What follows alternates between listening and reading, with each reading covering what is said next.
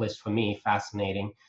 There are so many frameworks out there, and as you go through them, you see a lot of themes, a lot of topics kind of coming into each and every framework under different guises, under different names, under different kind of overloaded terms, right? And today we will take a look at one of those frameworks, which I think are maybe not as deep as some other frameworks, but it touches on six coach stances that are absolutely necessary, absolutely crucial for us to be effective and efficient coaches. All right. So I would encourage everyone to participate. If you have questions, so as Sheree mentioned, we are going to use the group chat. If you have questions for me, either try to interrupt me, which might not work, or put your question in the chat and maybe prefix it with three question marks so that I know that's a question. And maybe between the slides, I would be able to easier attend to them. Yep. Sounds good? Everybody's in good mood? Sounds good. All righty. Monitor the box, so. All righty, so let's get started. As I said, let me share my screen. Let's hope I share the right one, because there are. Yep, it's right. All right. So self as coach, this slide deck based on her quite famous book. And Pamela McLean, she is the executive director at Hudson Institute for Coaching in New York. The book is Self as Coach, Self as Leader. And we'll just go into quite deep into details how she sees six pillars that a good coach base their experience, base their skills and practices. And before we go there, here's kind of our with Sheree pitch. So I'm Alex Kudnoff, PST AKT, and my personal motto is helping you become a servant leader everyone loves working with.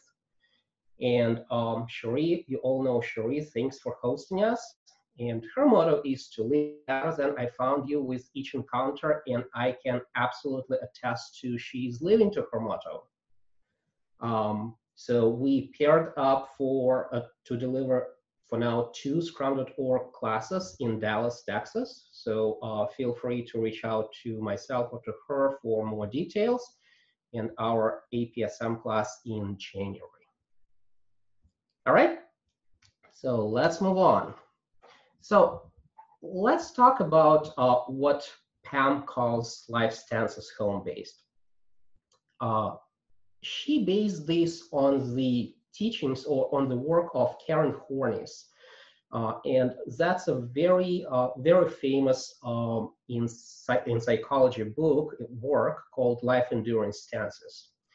And she claims that every one of us, we obtain our, what she calls home base behavior stance in our childhood, right? And it's a prevalent kind of opinion in psychoanalysis and psychology, right? And there are 3 of them. So one is moving towards, right?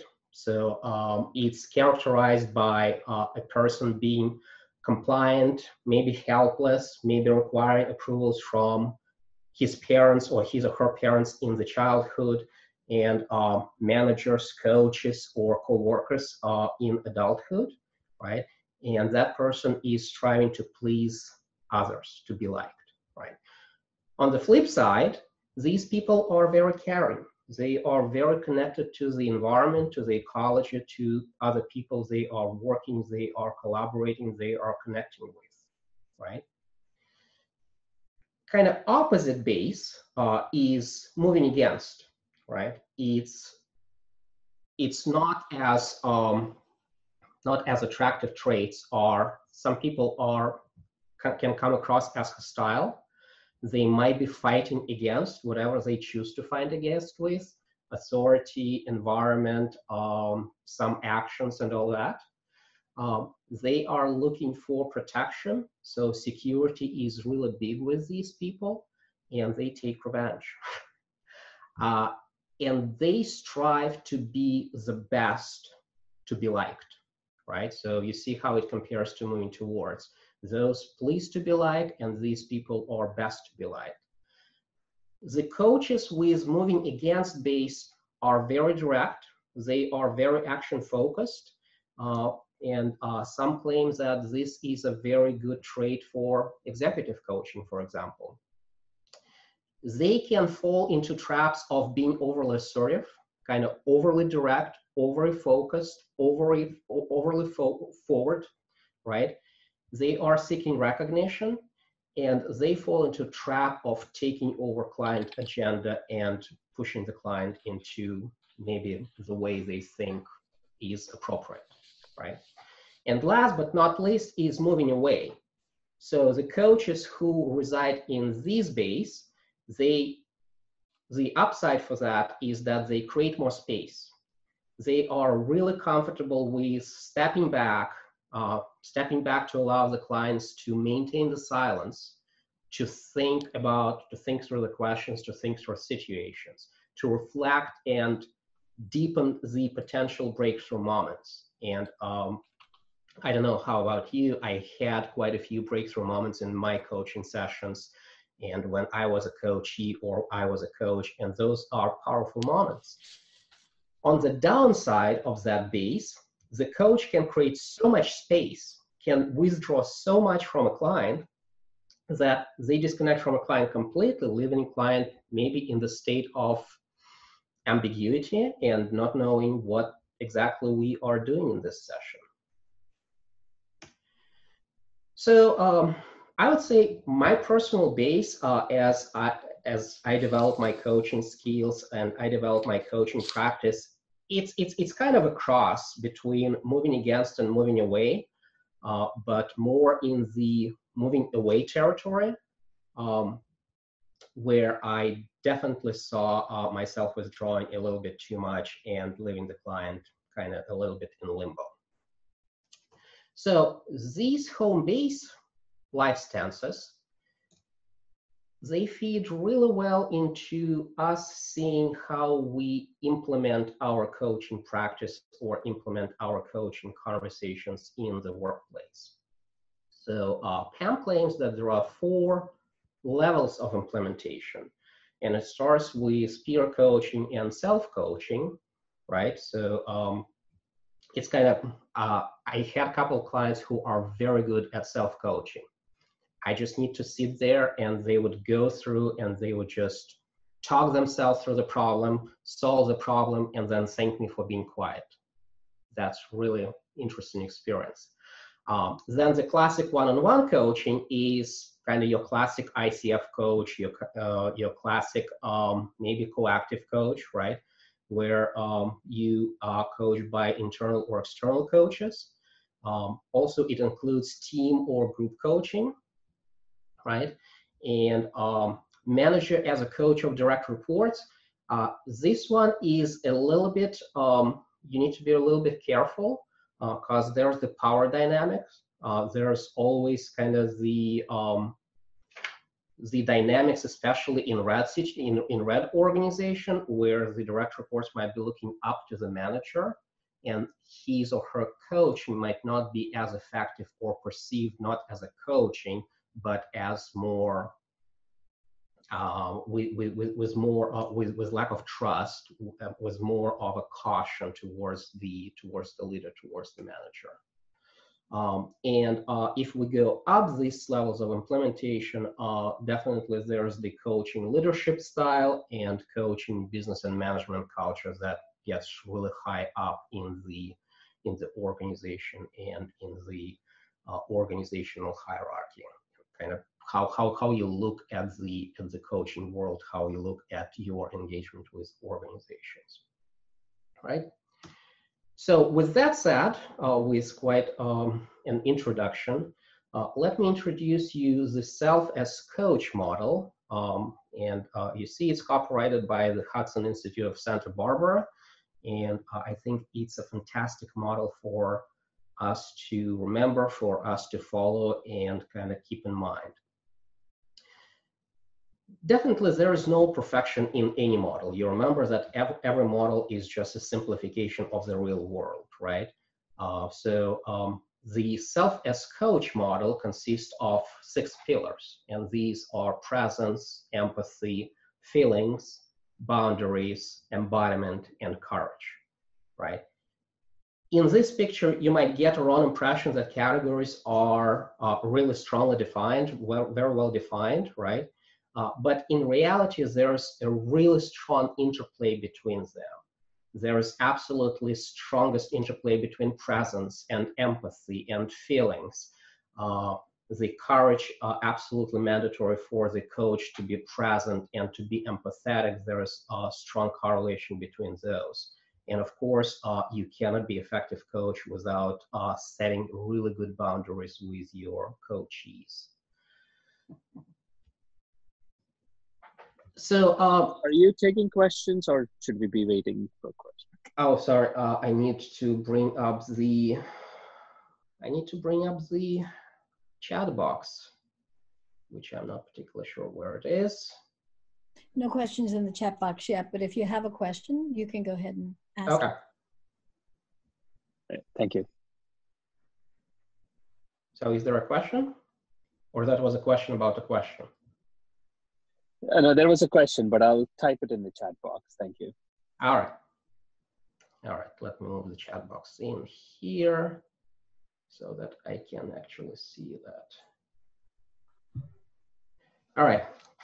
So one thing we need to remember looking at these six categories is that what Pam is saying, that the most important tool in the coach's toolbox is the self. And I will read from Doug Silby, who said, "We do the work on ourselves in order that we might be granted the privilege of working with our clients. Mm-hmm. Only through improving ourselves, only through continuous improvement, reflection, and working on all our qualities, are we privileged to help the clients to improve their lives." Are these categories?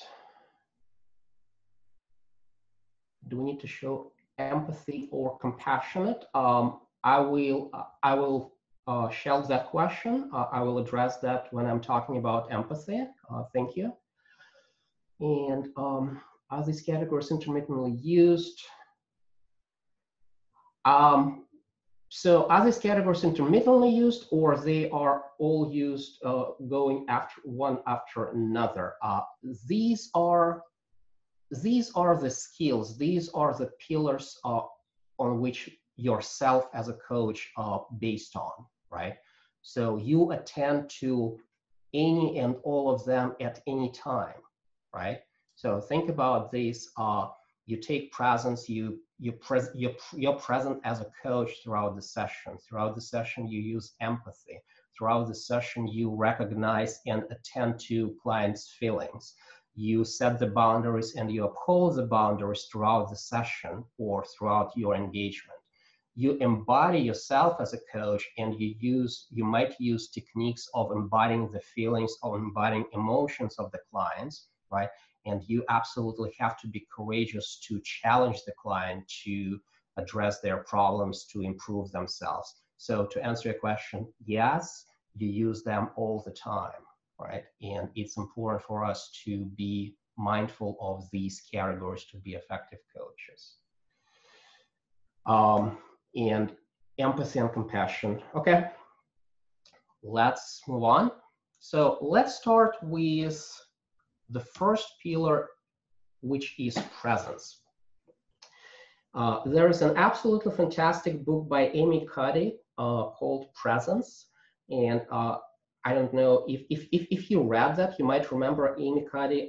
She came onto the scene in, I think, 2014, and she made a big splash with power postures, like the Wonder Woman, right? And she claimed that power postures help to improve the confidence helped to improve life and all that. Since then, the science behind her claims was a little bit questioned, right? But still, the book is absolutely fantastic in thinking of what presence is, and you as a coach can get a lot from that book in terms of what does it mean for me to be present with my client as a coach. And I absolutely love this fantastic definition of her. Presence is resonant synchrony with self. It's the third entity. It's the ecology. Think about it for a moment. You have to be in synchrony with your internal world. You have to be in synchrony with your client's world. And you have to be in synchrony with the ecology, with everything that's in the room. And that might go into our further conversation about 3 levels of listening, right? But it has to also has to be resonant synchrony. It resonates with you as the coach at every moment in time you are in session. And another really interesting definition that I found is presence is confidence without arrogance. When we're talking about presence to ourselves, we're mostly talking about those inner rumbling. If you are the coach, you would know, kind of you can relate to what I'm talking about, that inner voice that usually kicks us off from our level 3, level 2 perch and drops us back to level 1 listening, right? It can be defined by judgments, biases, kind of old stories, old beliefs, preoccupation with something. Something is going on in the room. I have a cat that is demanding to let her in. So that's kind of breaks my presence right now, right? And inner chatter. I would say that out of these, judgment is the worst enemy of presence. And judgment can be of 2 sorts, judgment of the client, right? And judgment of self. And of the client, when they come to a problem, right, you know that we hold the client creative, resourceful, and whole, natural, creative, resourceful, and whole, right? And then we break this promise and we start judging them, we start judging their behavior, we start judging their abilities, right? That breaks the presence. And then judging ourselves is basically, I'm not good enough. What am I doing here? I'm not able to help this client. I'm just sitting there spending time. These all kind of activities, these all mental inner rumbling can break our presence, can kick us back to level 1 listening, and it's not helpful.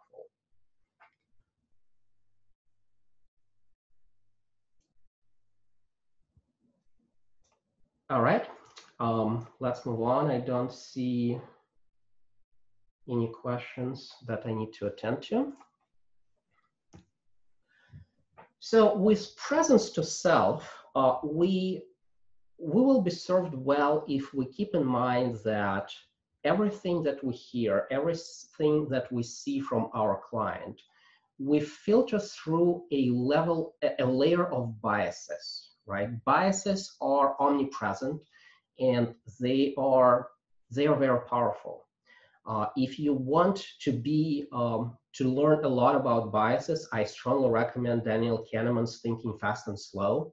It's basically the Bible of biases, and a really interesting read at it. But we'll go with a different model here. So Jay Galston, in his Just Listen, he specifies these 5 biases that we filter all the information that we take in from our hearing, from our visual, listening, kinesthetic sensory perceptions. We push them through this layer of biases, which he calls GGNEE, by the first names of gender, generation, nationality, education, and emotion. And think about it. When you talk to somebody, right? When you talk to somebody, when you see somebody in a conversation face-to-face or on the phone, just think to some conversations that you had of course we notice the gender, right? Of course we notice, well, it's a woman and I'm a man, we're talking, right? Or it's same gender people, right? Generation, well, older, younger, we all probably heard the sometimes inappropriate jokes about millennials, right? That's your biased filter, right? And the thing is, it's really sad that we are getting to a point where we dismiss the goodness that generation is bringing to the world by just saying, oh, those millennials, right? That's your biased filter for the generation. And same thing happens with the old generation, with baby boomers, right? Right now in the workplace, there's a huge problem when a new generation of managers come in and they have to manage old workers. There's a huge problem in the workplace, right? Again, that's the bias. Nationality and ethnicity, I don't even want to touch on that one. It's so prevalent, right? We need to be very conscientious of what we are doing, right? Education. Education, the way I think about education is, and I was kind of self-reflecting on that one, is that, for example, my circle of communication, people I talk to, people I communicate with, it's very homogeneous in its education. Everybody probably has college degrees or high school. Everybody kind of into this continuous mode of self-education, right? The blind spot that I probably have is, let's say, blue-collar workers, the people with less than high school education, right?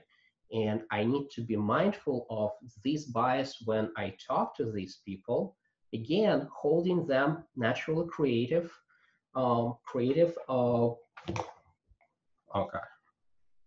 resourceful and whole, right? Without regard to their background. And last but not least are emotions. Emotions are really prevalent in our conversations, right? And some of us are better, some of us are worse with dealing with emotions, right? And we need to be aware of those. You all know that coaching, emotions and feelings are an intrinsic part of coaching, right? I hear all day long that, well, when emotions are involved, it's not coaching, it's therapy. No, emotions are part of the client experience, right? That we have to deal with. And at the same time, when we talk about this thing and when we talk about inner chatting, and on top of that inner chatting, all these biases affect us, right? We are looking at that and we are asking ourselves questions like, what should I ask next, right? Or what is the best solution? Have I experienced something to that, right? So for example, have I experienced something that this person from a different generation is talking about, or this person from a different country is talking about?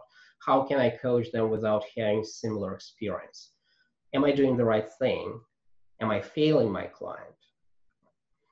So the point here is that the biases are really powerful forces that affect our presence. And the more conscientious you are of these biases and the more aware you are of your failings and which bias affects you most, the better a coach you are. So Alex, this brings us to a great opening point for one of the questions in the chat. It's how can present stance be developed more? So I think that presence is a skill, right? Presence is a skill that based on self-awareness. So as you are developing awareness of yourself, of your biases, as you are developing awareness of your skills, right? Of the trigger points that kind of send you down the chute of level one listening, right? By developing your self-awareness, by developing your your attentiveness to the clients, right? So again, level 2, level 3 listening. And by developing what we call availability to the client, right? So get rid of everything that is not pertinent to the session. Focus on the client, focus on what they say, what they look like, what they feel, what they bring to the table, focus on the whole person, on the person as a whole. Working on those underpinnings, you're working on your presence. And one thing that I wanted to mention is that there was a survey of executive officers in the United States, of C-level executives. And the question was, what one of the trait or characteristic can you use more in your daily work? And the answer was awareness. These C-level executives value awareness, awareness of themselves, how they behave, how they come across, how they go through daily life, as the most important trait for them. Yeah. So I think presence and awareness are tightly linked. So then there's two other questions here that I think fit in really well at this point. One is about emotional intelligence, and how does the coach's emotional intelligence play into this? Do they have to have emotional intelligence? And then the other is self-presence the same as self-actualization? So I would postpone emotional intelligence question till we talk about emotions. And I think we will talk a little bit about that. I don't talk about EQ directly, but hopefully you will get some answers there. Okay. And self-actualization. Let's think together about that. Self-actualization is at the top of Maslow's pyramid, right? So it's basically, if you remember the pyramid, at the bottom you have what you need, and everything above is what you actually want, right? So of course, the coaches want to be continuously self-actualizing, right? They continuously want to be better, for the world, to be better for the customers, right? For the clients. I don't think there's one-to-one correlation between self-actualization and presence. Presence is kind of your attribute as a coach, what you use to be better. Self-actualization, in my mind, is more a holistic approach to your developing yourself in your life. Did that answer your question? Who was that? It was Banu. Banu? Yeah, he said yes. All right. In the chat box. And then one last one here, and then we'll let you keep going, is how can we reduce bias? Any suggestions or techniques? So Andrew, thanks for the question. It's kind of interesting. So I'm really fascinated with the topic of biases, right? And however many books I read on the topic or articles on blogs, there is a consensus that there is no way to conscientiously reduce your biases. They are part of us. They are part of our upbringing. All you can do is to be self-aware of your failings, to be self-aware of these biases inside of you, right?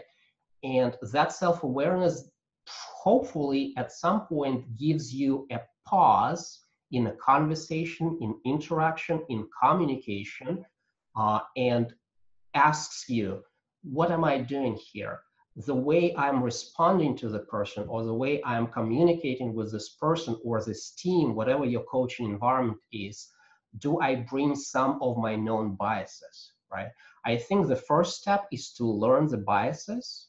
The second step is to learn which biases you are most prone to. And third step is to work on your awareness day in, day out, self-awareness.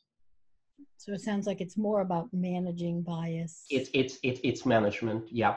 It's management, it's discipline. But you read Daniel Kahneman, the first thing he says in his book, if you think you will read this book and you will absolutely get rid of these biases, stop reading right now. You will not. You will only be able to, there are two kind of things. You will be able to identify them within your behavior if you kind of self-manage well, right? And it will give you opportunities to see these biases, see these behaviors in others, and kind of when you are a third person to communication, right?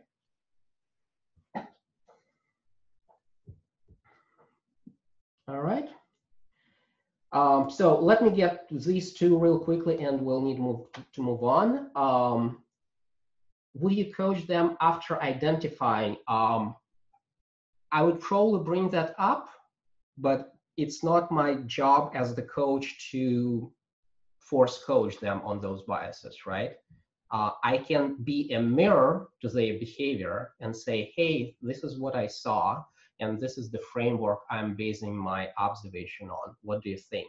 Do we need to spend any time on that?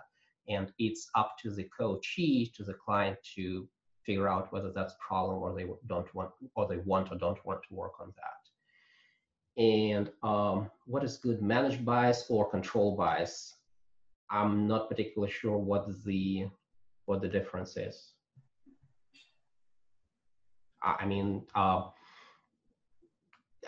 would say more kind of managed bias, because you, like, it depends on your level of awareness. Control is more kind of stringent and you don't allow it to get out of hands, and we're all failable. I know after some conversations, I'm looking at the conversation, I'm like, oh, that's my emotional bias came into, right? So sometimes it's just not possible to control it. All right. So let's move on. So presence to relationship. It also, in some sources, in some frameworks, it also referred to presence to the third entity. There's a really interesting quote from Irving Yalom, and he says that immediacy refers to the immediate event of the session, to what is happening here in this relation, in this in-betweenness, the space between me and you and now. So realize that if you are doing one-on-one coaching, there are two people in the room, right? And what sometimes happens is that when client hires a coach, they want to solve a problem and they want coach to solve the problem for them. And that's a big misconception understanding about coaching, right? So what this pyramid shows you that it's not the client who gives the coach the permission or the power to fix the client. Remember, the client is naturally creative, resourceful, and whole. We are not fixing our clients. We both, coach and client, give permission, give power to the relationship, to everything that we're building, to the trust that we're building, to the room, to the ecology. We give our powers to that relationship, and from that relationship, the power flows back to the client, helping them to work through the problems they want to solve. In order to create this relationship, what Pam is saying is that we need to create a strong resonant chamber within our ecology, within our environment. As coaches, we will serve our client best as if we are noticing the whole client. We're not noticing only their words or their emotions or kind of undertext or their physical appearance and all that, but we notice them as whole, including voice, language, message, emotion, body, values, etc., etc. And these kind of, we merge the unique coach's domain, unique client domain, and we co-create with our clients this third domain when coach and coachee comes together. And Peter Hawkins, who has absolutely fantastic book in his leadership team coaching, he refers to this structure as we queue, as speaking on what's going on between the client and the coach. You heard me kind of alluding to that, but I want to stress more that as the coach, not only we're working with the whole client, but also with the whole ecology. We're using what's in the room, right? We are noticing everything about client and everything that surrounds the client. And we will close the presence discussion with some thoughts about presence to ecology, right? And ecology is, ecology is kind of weird word here, like, and I'm not a native speaker, so when I read ecology, I was kind of, well, that's not what I was thinking. But when we say ecology within coaching context, it refers to much broader than, it refers to much broader surroundings than just kind of physical presence. Physical location might be like a restaurant or quiet room, or maybe you coach a client in the car in rush hour, which is probably not a good idea, right? Ecology also includes corporate culture. It might include some corporate events that affect the client at this time. It might include geopolitics. Your client might show up to the session and might not be able to get rid of kind of the mundane events of the day, right? And they probably might need to clean up their slate before you get into the coaching session. Cultural differences are the biggest players in the ecology, which we as coaches should be aware of, right? Immediate surroundings, physical location, and maybe electronic devices, and broader ecosystem as the corporate culture, geopolitics, specific industry, cultural differences, and all that. All right. All right, let's move on. I don't see any questions. So let's move to the second part of this fantastic framework, and it's empathy. And empathy is, so this is monkey see, monkey do. There's a lot of work in psychology. There's a lot of work in biology was done on monkeys and on mirror neurons. And this monkey see, monkey do actually refers to the effects when one monkey was given a banana or some other treats, and the scientist monitors monkeys' brains. Other monkeys in the same cage, they actually experience same neurological effects as the monkey who was eating banana. So, and through these multitude of experiments, they came to a notion that in our brains there are mirror neurons that actually mirrors the emotions and sometimes even physical, physical state and physical experiences of other monkeys and other people. So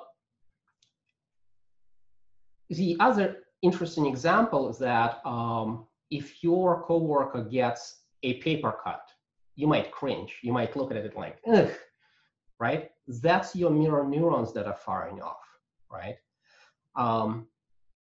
So think about these things. Why is that we might often tear up when somebody is kind to us, when somebody offers their help? Why is that we might get warm and fuzzy feelings that when somebody understands us, really understands us at a deeper level, really listen to us. Sometimes we are moved by a simple, warm and genuine "Are you okay?" question, right? What we know from the practice is that our coachees sometimes or oftentimes come to our sessions with a big mirror neuron gap, right? And empathy is important for the coaches, as that's basically one of the pillars of our abilities, but also it's important for the coaches to attend to their problems and to solve their problems. So empathy is really, really big topic and really big. And going forward, we'll just focus on the empathy from the coach perspective. So empathy continuum, as Pam calls it, it spans from too little or limited to too much, right? And there's an interesting story. So there's an interesting book by Will Wise, Ask Powerful Questions, and I think he explains this best through a story. Imagine you go with your friend in the middle of winter to a frozen lake, to a cabin in the woods, right? And you're looking forward to that trip, and you're in the cabin, and you kind of get some tea, right? And your friend is so anxious to go to the lake, he just leaves you in the cabin and goes to the lake. And you're sitting by the window, you see your friend on the lake, and you're kind of drinking your tea, and you see your friend kind of falling into the water, right, and starts drowning. So you have three options to respond, right? So on the limited side of empathy, you might choose to just sit there, keep drinking your tea, right? And thinking, how does your friend feel drowning in that cold water as his kind of boots are getting filled with water and as he is losing his strength? That's apathy. So it's an adequate connection. It's cognitive only. You recognize the feeling, but you don't recognize that on your deeper emotional level. You recognize that with your brain. Right? On the other side, imagine your different reaction. You see that your friend is started drowning, you drop everything and you rushing out of the door, you run into the lake, and you fall into the water and you start drowning and you feel same cold and the water fills your boots and it drags you to the bottom and you're losing your strength and you kind of start getting weaker and weaker. You are feeling everything that your friend is feeling. Is that helpful? Are you able to help your friend when you are in the same kind of boat with him or in the same lake with him? That is sympathy. That's when coach is as a sponge absorbing client experience. It leads coach to basically rescue mode, right? Coach at that point, he or she crosses into client's story and becomes a rescuer rather than stepping back and helping the client to see the story. If we move to the center where we are connected, right, we are at our best as coaches, right? And at that point, if we go back to our lake story, you might call 911. Before leaving the house, you might find a rope and pick up a blanket. You go to the shore of the lake and you throw the rope to your friend. You pull him out of the lake and you envelope him in the blanket and you kind of bring him back to the house. That's connected empathy. That's enough empathy to help your friend, to help your client, right? It's walking in client's shoes without wearing those shoes, right? And at that point, if we practice connectedness as coaches, we notice the feelings, we notice the cues as those feelings arise, we honor those feelings with the client, right? And we avoid over-identifying with them. We also, if you think about what NLP is saying about over-identifying with the client, when we are looking at our internal process and coaching with that, there are three ways that we can fall into a trap. There's transference, there's cross-transference, and there's parallel process. So transference, just kind of not to dwell on that, but give you a really quick idea. Transference is when the client, for example, transfers his feelings, beliefs, habits from, let's say, a strong figure person in his childhood. For example, his father was a very strong person, strong-willed person, right? And the client might transfer that, his reverence to his father or his obedience to his father, into workplace, onto his managers, or maybe onto his coach, right? That's what we call transference. Countertransference is when this person on the other side, the manager or the coach, sees this behavior, what might happen that they were actually that kind of father, and they have a child at their home who behaves in that way. So countertransference would kind of suggest to the coach or the manager or whoever else to behave in the same way. And parallel process is what a lot of coaches are prone to. When we hear the story, right, we drop to our level one and we start attending to our own stories in the similar vein. We start remembering our own feelings in the similar environments, and we start remembering our own doings and not doings, and that's when we don't serve our clients well. So basically, as I said, the connectedness, when we are able to accurately imagine coaches' experience and able to walk in their shoes without wearing them, we are able to take client perspective without losing our balance and boundaries. All right. Don't see any questions. Nope, no pending questions. All right, let's move on. So we are to our third pillar, which is feelings. And I want to start with a question and kind of maybe just raise your hand or kind of put 1 or 0 if you heard that or if you said that in the last week or so. I personally often say, he made me feel like crap. He made me feel really sad or really bad. Have you guys said that or heard that or experienced that?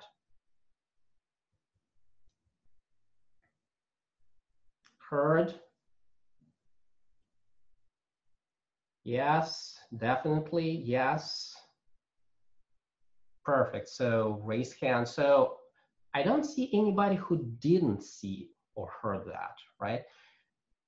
So here's the thing. The world and its actions, they are not capable of making us feel anything. They are not. The world and those actions, they are just facts. The way we react to the world and to the reality is our own choosing. Think about it this way. If actual events that as they are happening could make us feel anything, right? Or could bring up our emotions to the surface, right? Probably everybody who would see or hear same occurrence, same event, they would experience same emotion. And that's not the fact. That's absolutely not the fact. So what's happening, there's a missing link between our perception of the world, of the physical world, and our emotions. A really good zinger that I like to use by Eleanor Roosevelt, she basically said, no one can hurt you without your consent. You give your consent to feel specific emotions, to experience specific emotions. So the missing part between see, hear, and emotions are the stories that we are telling ourselves. And the stories, I like this word. I'm a big fan of the Crucial Conversation Framework. If you never heard, please read fantastic book. It let me grow by leaps and bounds as a person within my personal relationship and my work relationship. But that's actually the stories that we are telling ourselves as we are experiencing the real world. If you are into NLP, these what they call the deletions, generalizations, distortions, and personalizations of the actual events as we take them, we process them, we respond to them, or we create a mental picture, we respond to them, and we get some outcomes, right? So I want to quickly talk about the difference between emotions and feelings because I know that I didn't know the difference till probably a couple months ago, and I found really interesting explanation that if you guys know, you know, if not, maybe it would be useful for you. An emotional is a physiological experience that provides us with data of our world, right? And emotion has two components to that. It has motivational component, and motivational component can be of three kinds. It can be approach, it can be avoid, and it can be attack. So every emotion has this motivational component. And the second component is actually how the emotions are manifested themselves. And that's the conscious part of the emotions, and that's what we call feelings. So feelings is the conscious part of the emotion, and feelings are affected by a range of circumstances. It can be affected by moods, it can be affected by our sensory perceptions, like what we feel, what we touch, what we hear, what we see at specific moment, and it can be affected by our physiological state, right? And a lot of misconception, a lot of misunderstanding when we are trying to work through emotions, when we're trying to work through some problems, come from that we are focusing a lot on feelings and we are not attending to emotions. We are not attending to the motivational part of the emotions, right? And it's kind of funny that your feelings might differ, right? As your emotion and motivational part stay constant. And that's why we sometimes don't achieve the goals that we want to achieve, right? And as I said, look, there are many ways to look at this. There are many ways, many frameworks that attend to the difference between the reality and perception, right? In NLP, the basic presupposition is that map is not territory. In Coactive, we call these perspectives, right? And in balance, we go around a lot of perspectives and coach around them. Coactive coach, crucial conversations call these stories. So the key to get our emotions right and therefore the response and outcomes is to master our stories, is to look at all these perspectives, right? Is to look at our maps that we have in our brain and ask the question, are these the stories that actually represent the reality? Can I improve my map? What is the most resonant perspective that I can pick here to achieve the best result, right? These are basic steps, again, from crucial conversations that you can go through that will allow you to get in sync with your stories and make sure that the other party in the conversation, in argument, in dialogue, understands where you're coming from. So if there's a misunderstanding, and usually there is, usually we go through, here's our perception, here's what we mean, here's what we say, here's what our person hears, and here's what the other person understands. And we know that what we mean and what they understand sometimes don't match, right?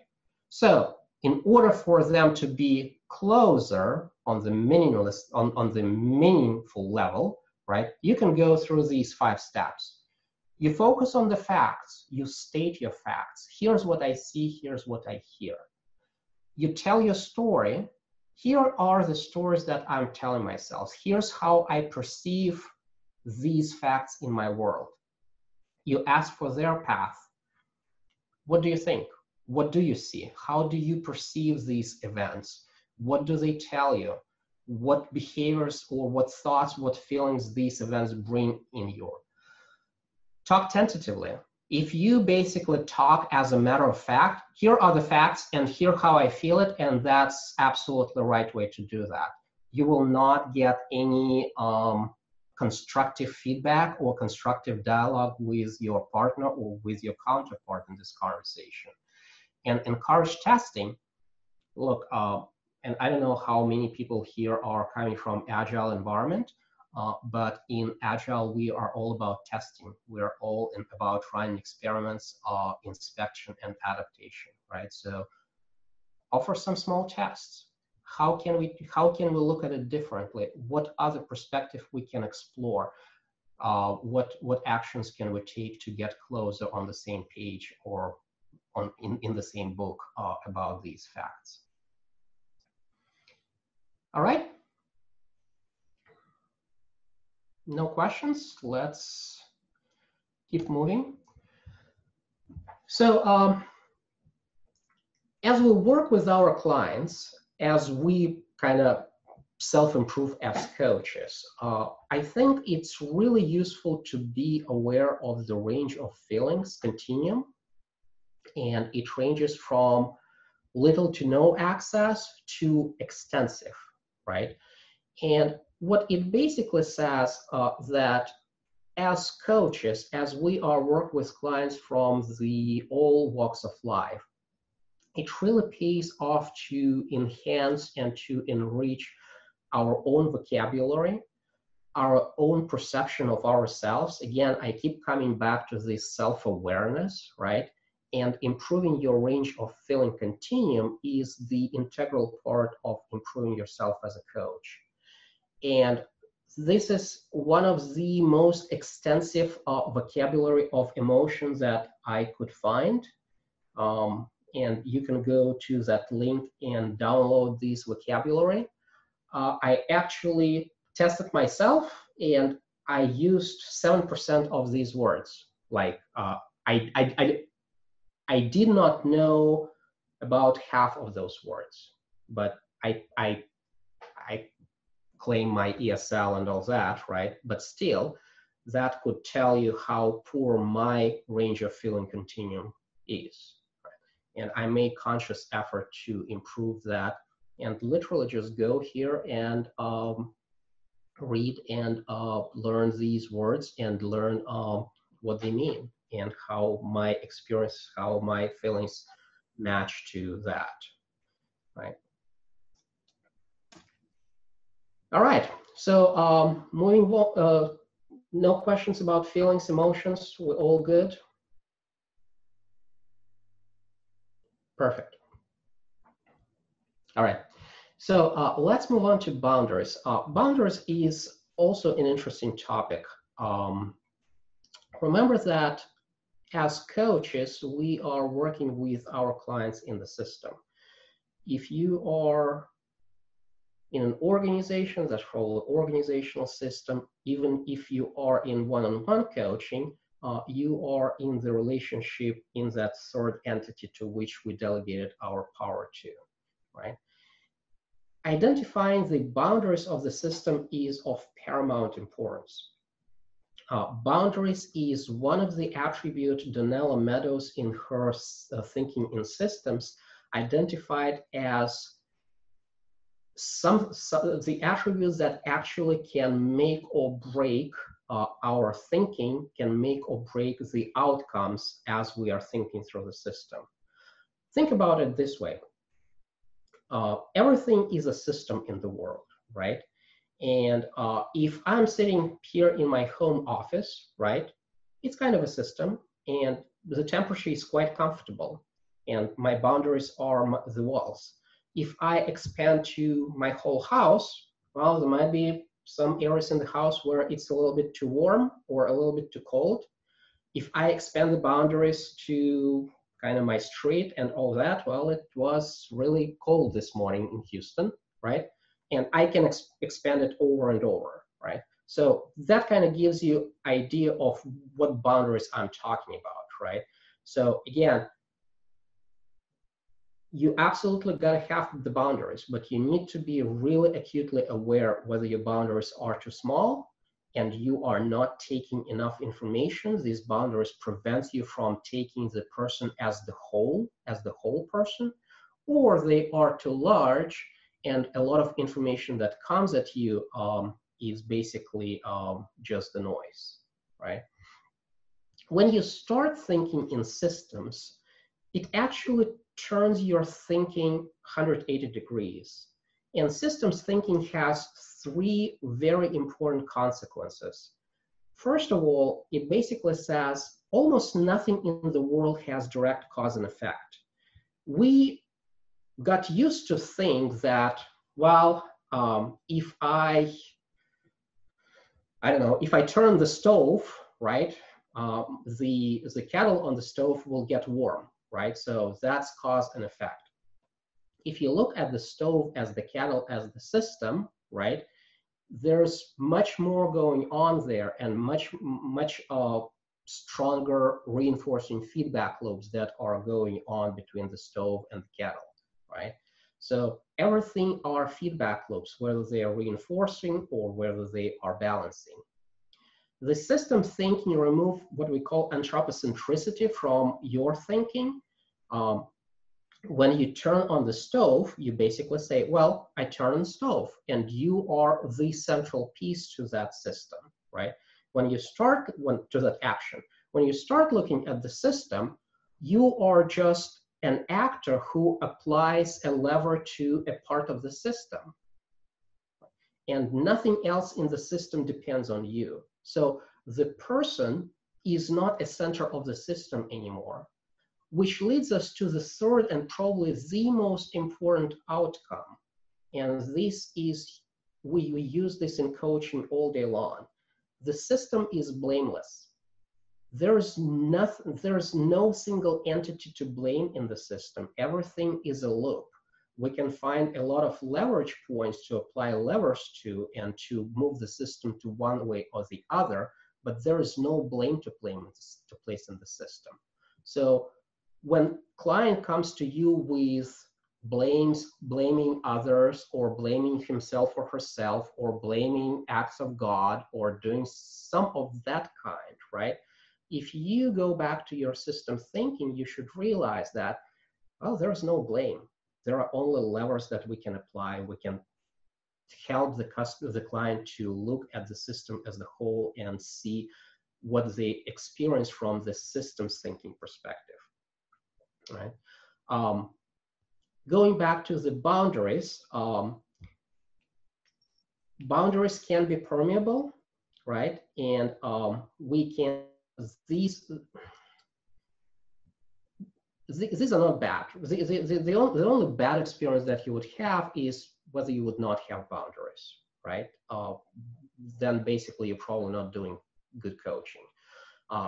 Permeable boundaries, if you manage them correctly, you can, right? But they are dangerous, as with permeable boundaries, we can quickly jump to others' experience and over-identify with the client. Remember that example with a lake?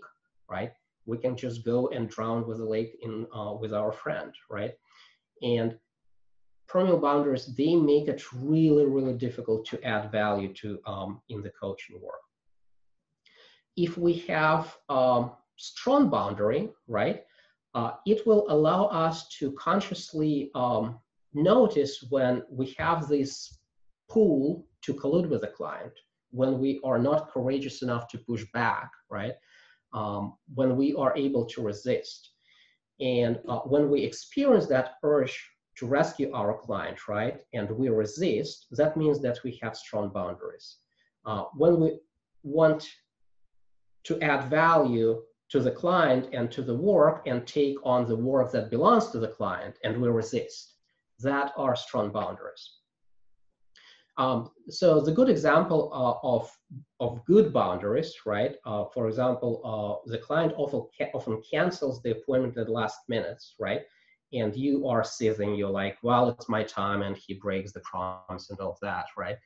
That would be permeable boundary, right?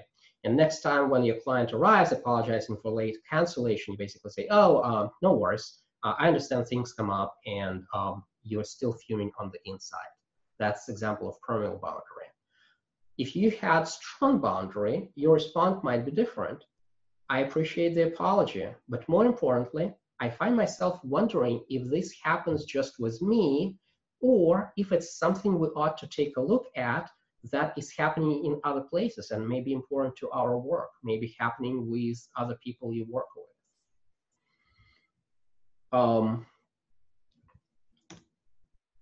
So we talked a little bit about the ranges of boundaries, right? And they go from diffuse or permeable boundaries, where we fall into our rescue mode, right?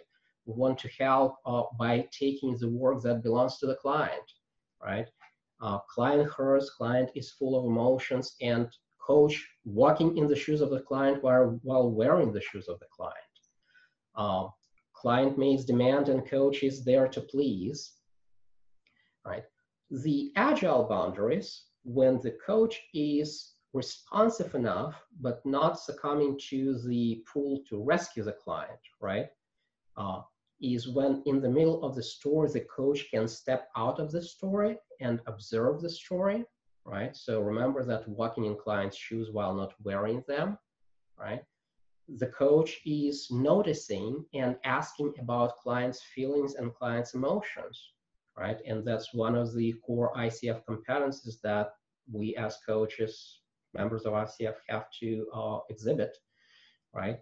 And coach notice a lot, coach notice client demands, right? And observes and puts a mirror in front of the client and asks him what's going on, right?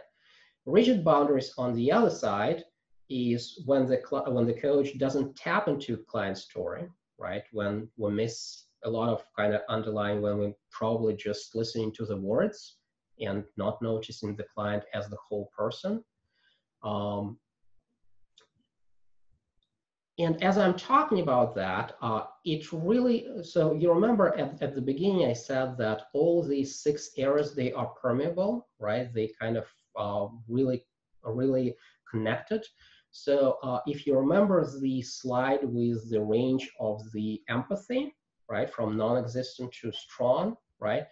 It's same with these boundaries, right? So the rigid boundaries does not allow coach to be as effective. The diffuse boundaries will, it's not going to be coaching, right? It's going to be commiserating session. And the agile boundaries is where the real coaching begins, where the real breakthrough occurs. All right, so here are a couple lessons from systems thinking. First and foremost, the homeostasis rules. If you heard that before, that's good. If not, that's a kind of basic idea that the system resists the change and we want stability. We tend to gravitate to a static state that we got used to, even if our habits do not serve us well in that environment. The coach would serve the client well if the resistance to the change is appreciated, is noticed, and kind of the mirror is shown to the client, right? There is no single root cause, no one to blame. We talked about that. Everything is interconnected with everything else. My home office is a part of my bigger house. The bigger house is on the street is in the city, and so on and so forth, right?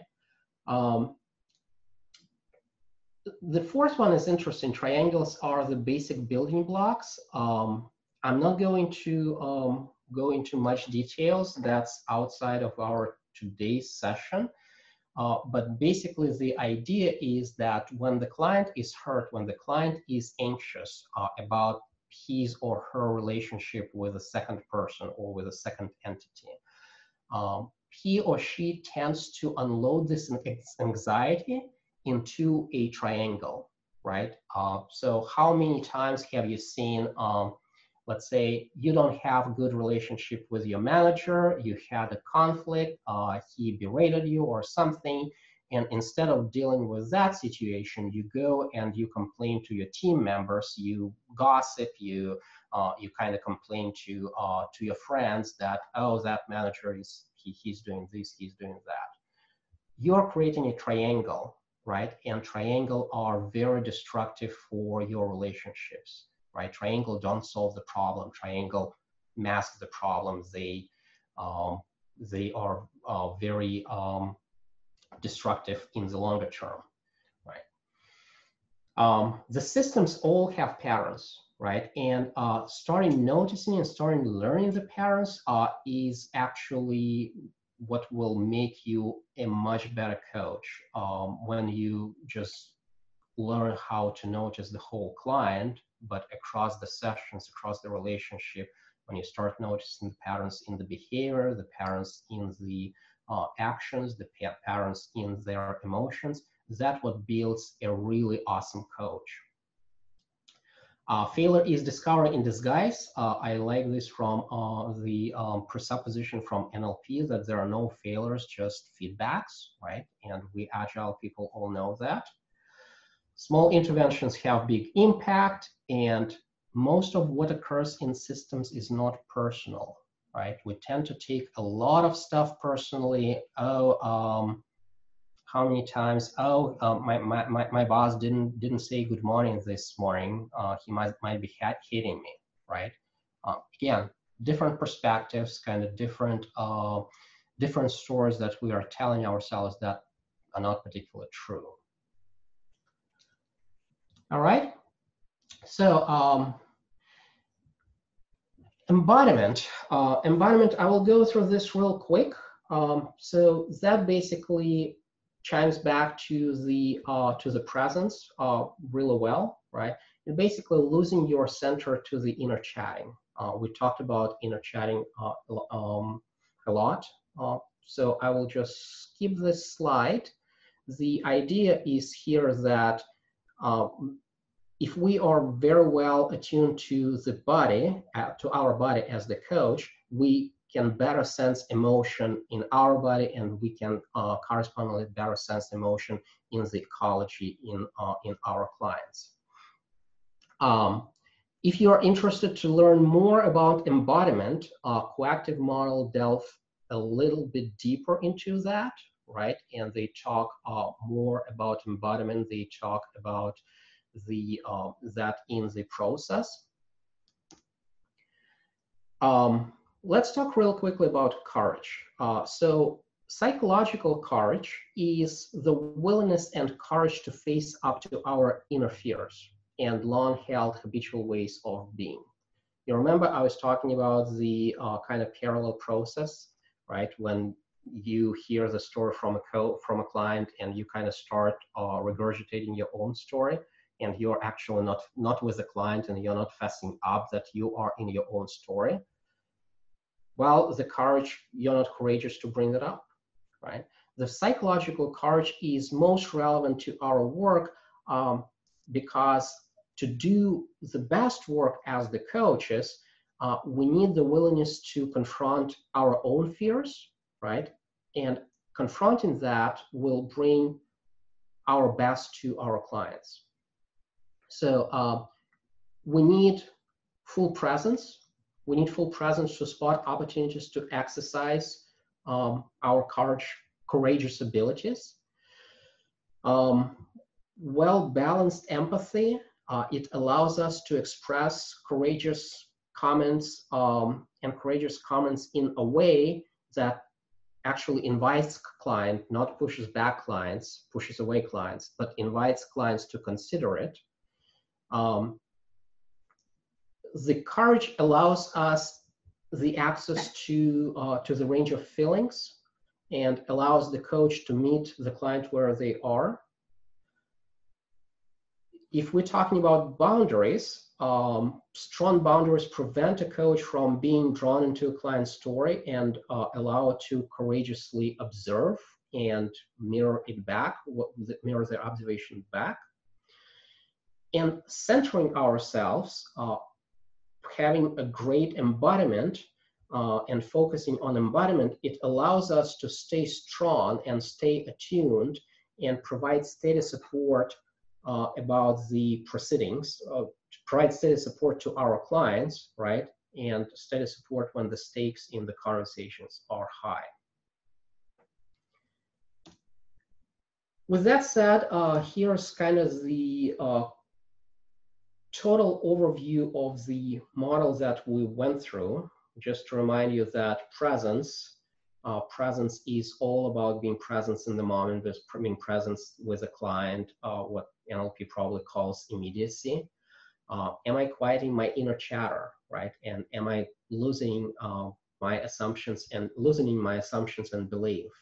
Do I hold the truth as I see it loosely and offer it to the client with no attachment to that? In empathy, am I deepening my capacity to connect? Is basically the working in lines, right? And asking myself, just enough, too much, or we need more, right? Does my range of feelings allow me to travel with ease where my clients need to go? Do I have some feelings, some emotions that prevent me from following the clients, that prevent me from working with a client? Am I noticing important patterns and themes that client is always sometimes oblivious to, right? Do I keep my boundaries strong? Am I invested in regular grounding and centering myself? That talks to embodiment. And last but not least, courage. Am I seeing and seizing the opportunities to turn up the heat and use my courage by sharing observations and uncovering the blind spots? And that's all I had for today. Thank you very much. My last slide, if you're interested, is the bibliography. Kind of all the books that I pulled from that I mentioned. If you're interested, I would really suggest some of these. Well, awesome. Thank you, Alex. This was great. We saw a lot of some comments throughout, like, could we extend this for 2 hours? Not today. We can't extend it for 2 hours, but perhaps we can do some more. And so this was great. If you want to stop sharing, yep. I'm going to share. And for people in the room, if it's okay, we're going to do a quick retro. And I would like to have you use the annotate tool, which is available. It should be at the in your little bar that allows you to do your controls. It's either at the top or the bottom of your screen. And so I have a slide up here, and if you would click on annotate, you can choose a color in your format. And if you would choose a color and make a little mark up here on this, just anywhere on this slide will do. Green would represent the information presented today was great info, just the kind of stuff we're looking for. A yellow dot or a yellow mark of some kind would indicate, oh, this is okay. It, you know, okay stuff, I stayed. And red would indicate, yeah, not for me, not sure why I stayed through this. So if we could just get a little bit of feedback on the type of information we presented today, that would be awesome to understand, so we can make sure that in the future, we're presenting the right stuff. So it looks like we got a couple of green marks there. If you're having trouble with annotate, let me know. And this is just a quick way for us to get some feedback and remain kind of anonymous. Okay, so a few green marks, good deal. We'll give you about another 15 seconds or so. There's a green. All right, great session from Tanya. That was her comment in the box there. Okay, I want to go to one other thing. I'm gonna clear notes, and then what about style? presentation style. This was the type of style you like. Oops, that's my red mark. I was trying to move. Oh, Sheree, really?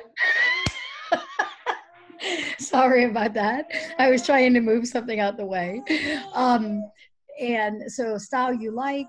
I'm still not able to move things without killing stuff. Or yellow is okay. Or red, no, I just stuck it out. It was tough. I like the content, but style was kind of rough on me. Ignore my two red marks there. So that'll help us to know in the future how to present. So I see some two thumbs up, see some green marks. So, okay. Any others? We've got some marks, having trouble with annotation. She's green dot voting, green tools, green. So some greens in the comment boxes, that works well.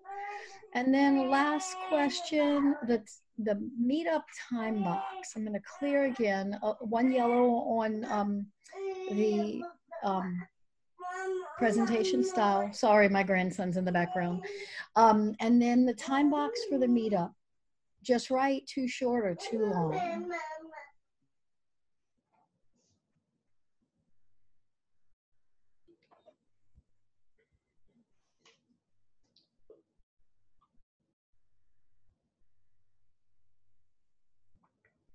So we got a mix of things there.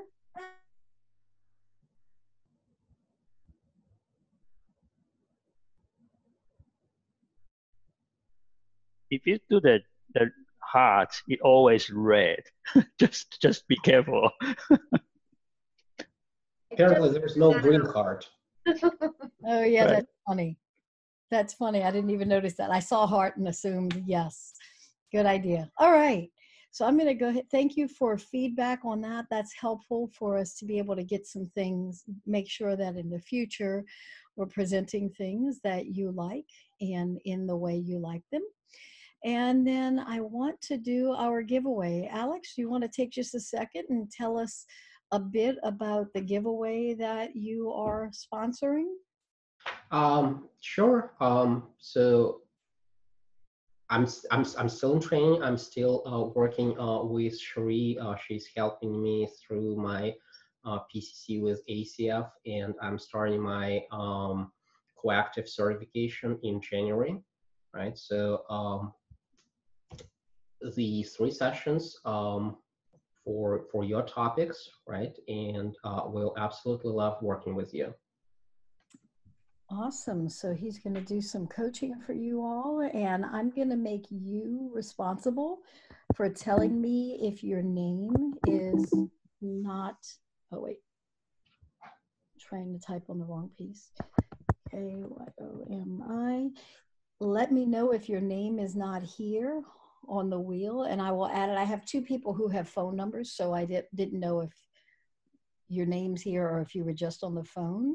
So 214 area code and 425 area code is your, are you also on video?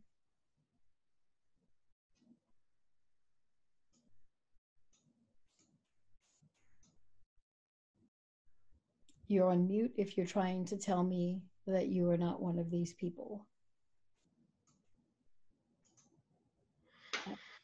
All right, so then we have entered into the raffle here. We've got Jessica, Manohar, Amalia, Andrew, Kayomi, Aparna, Tanya, Jaram, Matt, Banu, and Seisha. So I'm gonna shuffle these up. And you can take me out, Sheree. Okay. Where are you? Oh, there you are. I will pull you out. All right, I'll shuffle these up and click to spin. Wow.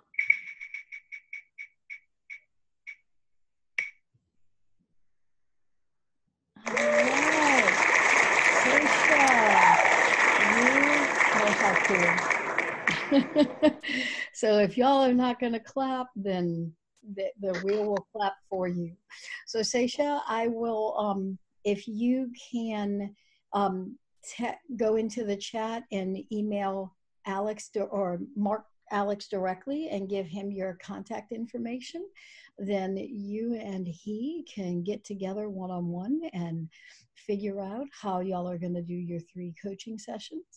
And thanks a lot, everybody, for joining. I did record this, and as soon as I can, I'll get it out on our YouTube channel, and I'll post a note in the meetup. So thanks for participating, and see you in a couple of weeks, where I believe in a couple of weeks is going to be Lucia Baldelli and Christine Thompson, who are going to be doing a coaching technique called immunity mapping.